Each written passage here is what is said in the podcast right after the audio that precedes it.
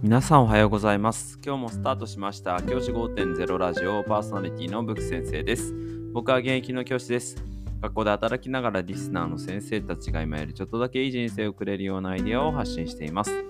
り良い授業、学級、ケア、働き方、同僚、保護者、児童、生徒との人間関係、お金のことなど聞かないよりは聞いた方がいい内容を毎朝6時に放送しています。通勤の後から10分間聞き流すだけでも役立つ内容です。一人でも多くのリスナーの先生たちと一緒に良い教師人生を送ることが目的のラジオです。今回のテーマは3学期のまとめの時期にやるべき活動は子供同士でまとめさせること。そんな話をしたいと思います？3学期に入ると子供たち同士で学び合いの時間が作る機会ができると思います。僕は3学期は子供たちが自立する時期だと思っています。次の学年に上がる、次の学校に進学する。それぞれですね、いろんな目標があると思います。それに向かって子供たちが頑張る時期だと僕は考えています。なので、基本的に子供たちに何か教えるということはしないようにしています。子供たちはそれぞれ自分の学びたいことがありますし、子供たちは授業の中で学んだことをそれぞれ生かすチャンスはたくさんあると思っています。なので、基本的には僕は子どもたちがその学んだこととか学びたいことを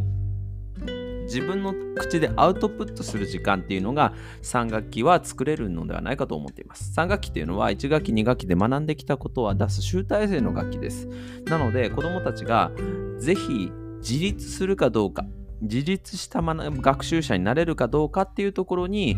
先生方が注力してほしいなというふうに思っています。僕は基本的に子供たちが自立することを最後の目標にしています。例えば学級の中で先生のことを好きになるとか先生とうまくやっていくとかあとはなんか学級のために何かしていく。それも大事なことだと思います。しそれを求めること自体悪いことじゃないと思っていますが大一番大事なことは子どもたちが自立していくことっていうことだと僕は考えているのでそれをきちんと、あのー、サポートしていく。子どもたちがそういった活動できることをサポートできるような体制っていうのを整えていかなければいけないというふうに思っています。先生方が授業をするときにこの授業の活動は子どもたちが自立するために有効に使えているかなとかそういったところを先生方が授業するときに一番大事にしてほしい。3学期は特にそういうふうに思っています。